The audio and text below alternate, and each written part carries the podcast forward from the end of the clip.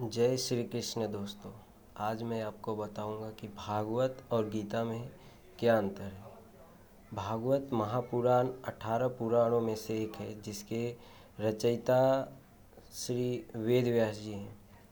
श्रीमद् भगवत गीता यह भगवान श्री कृष्ण के द्वारा कहा गया और अर्जुन के द्वारा सुना गया एक ग्रंथ है, जिसके रचयिता श्री आदि शंकराचार्य जी हैं।